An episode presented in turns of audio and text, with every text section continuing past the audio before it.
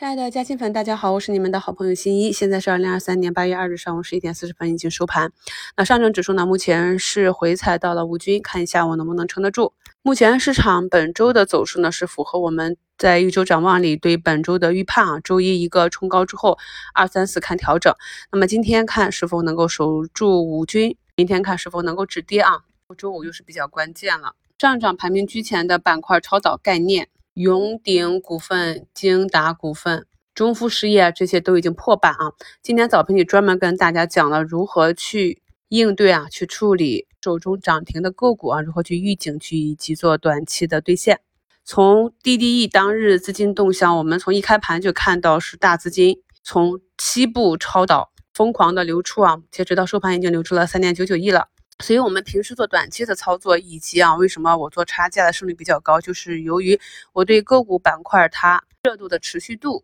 有一个比较清晰的逻辑上的认知，然后再跟踪市场的资金，我们就知道今天呢，这个超导板块内的像西部超导这种早盘的冲高呢，是一个短期的卖点，资金呢主要的是选择的去兑现，这是我一再的强调啊，近期的市场行情绝对不能够去盲目的追涨。早盘指数的上冲呢，很显然是由金融股、券商带动的。我昨天也跟大家分析过了，这些金融、权重、券商、银行、保险啊，他们呢也都运行到了一个高压力位了，所以这里呢以震荡为主啊，很难一下子就放量继续向上，所以指数呢也是跟随这些权重板块冲高回落。经过了这三四个月的震荡整理啊，很多一季度领涨的科技股啊，就慢慢要跌回到了今年三四月份的那个位置。今天呢，有一些像海光信息、拓金科技、华大九天、张江高科啊，这些是受这两天啊国产光刻机消息的刺激呢，有不同程度的反弹。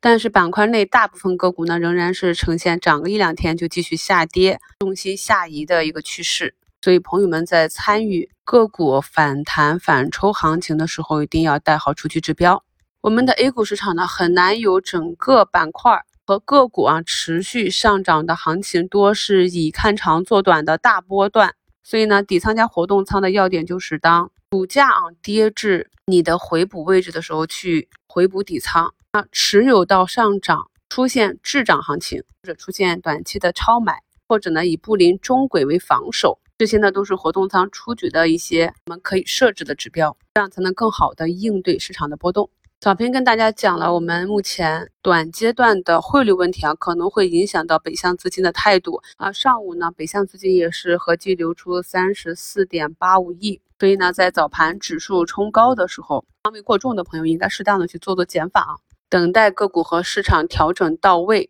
再次回补这部分活动仓。对于把握个股事件去预判其走势的方法，我们在课程里也是讲过很多，比如说在七月三十一日啊，有一个比较。低成本大解禁的爱博医疗，那么其股价呢，在七月二十八日还涨了五个多点。在周五晚的直播里边，我们还特别点评到这只个股，是讲到了这样的大涨呢，未必是趋势转强，有可能是主力资金在应对这个大解禁之前的拉高。出货啊，那么我们可以看到，它在大阳线之后横盘震荡两天，今天呢就是一个放量的下杀啊，一度下杀到负九个多点的跌幅。希望朋友们多理解类似这种行情事件图形对个股股价短期的影响，可以做好短期的应对。我们前期关注的从底部慢慢起来的射频龙头卓胜微，今天呢是再次创出了短期一百二十九的这样一个高点。两个月的时间也是从八十多元涨至一百二十九，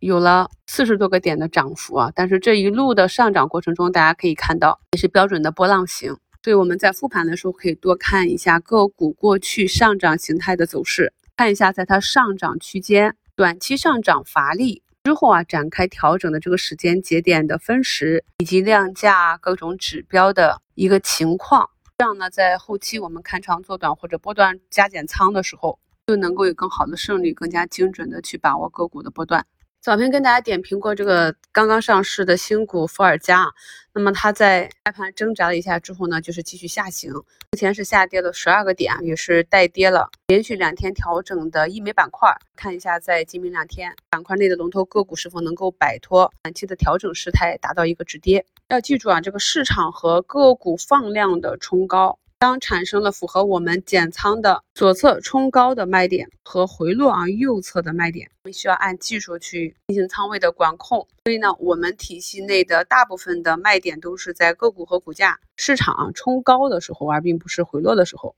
当它们回落到位，出现符合我们的回补点的时候，反而是要去低吸的啊。这个高抛低吸的节奏要把握好。我们看到市场呢，往往就是经过了调整震荡之后啊，忽然间就是一两根阳线拉起来。对个股也是这样啊。所以呢，要想把握住这种上涨过程中突发的大阳线呢，还是需要有仓位在场内的。因为呢，毕竟整个交易时间啊，百分之九十、百分之九十五以上都是垃圾时间。不是在阴跌下跌，就是横盘震荡整理或者小阳线去蓄势蓄力。真正的主升浪的时间呢，只是占到市场和个股的百分之五左右。所以大家呢，还是要多点耐心。今天盘前还有一个新闻呢，就是央行提倡去降低存量房贷利率，这是一个自上而下的政策啊，就是由央行去引导啊，原来啊在利息高位。去贷款买房的这部分房款房贷的利率下调，这样呢又是利好房地产啊。显然呢就是短期利空银行，因为利率下调嘛，银行的收入就要降低。至于能不能够刺激更多的人去贷款买房，再利好银行，这就是比较中期的话题了。所以今天比较明显的看到，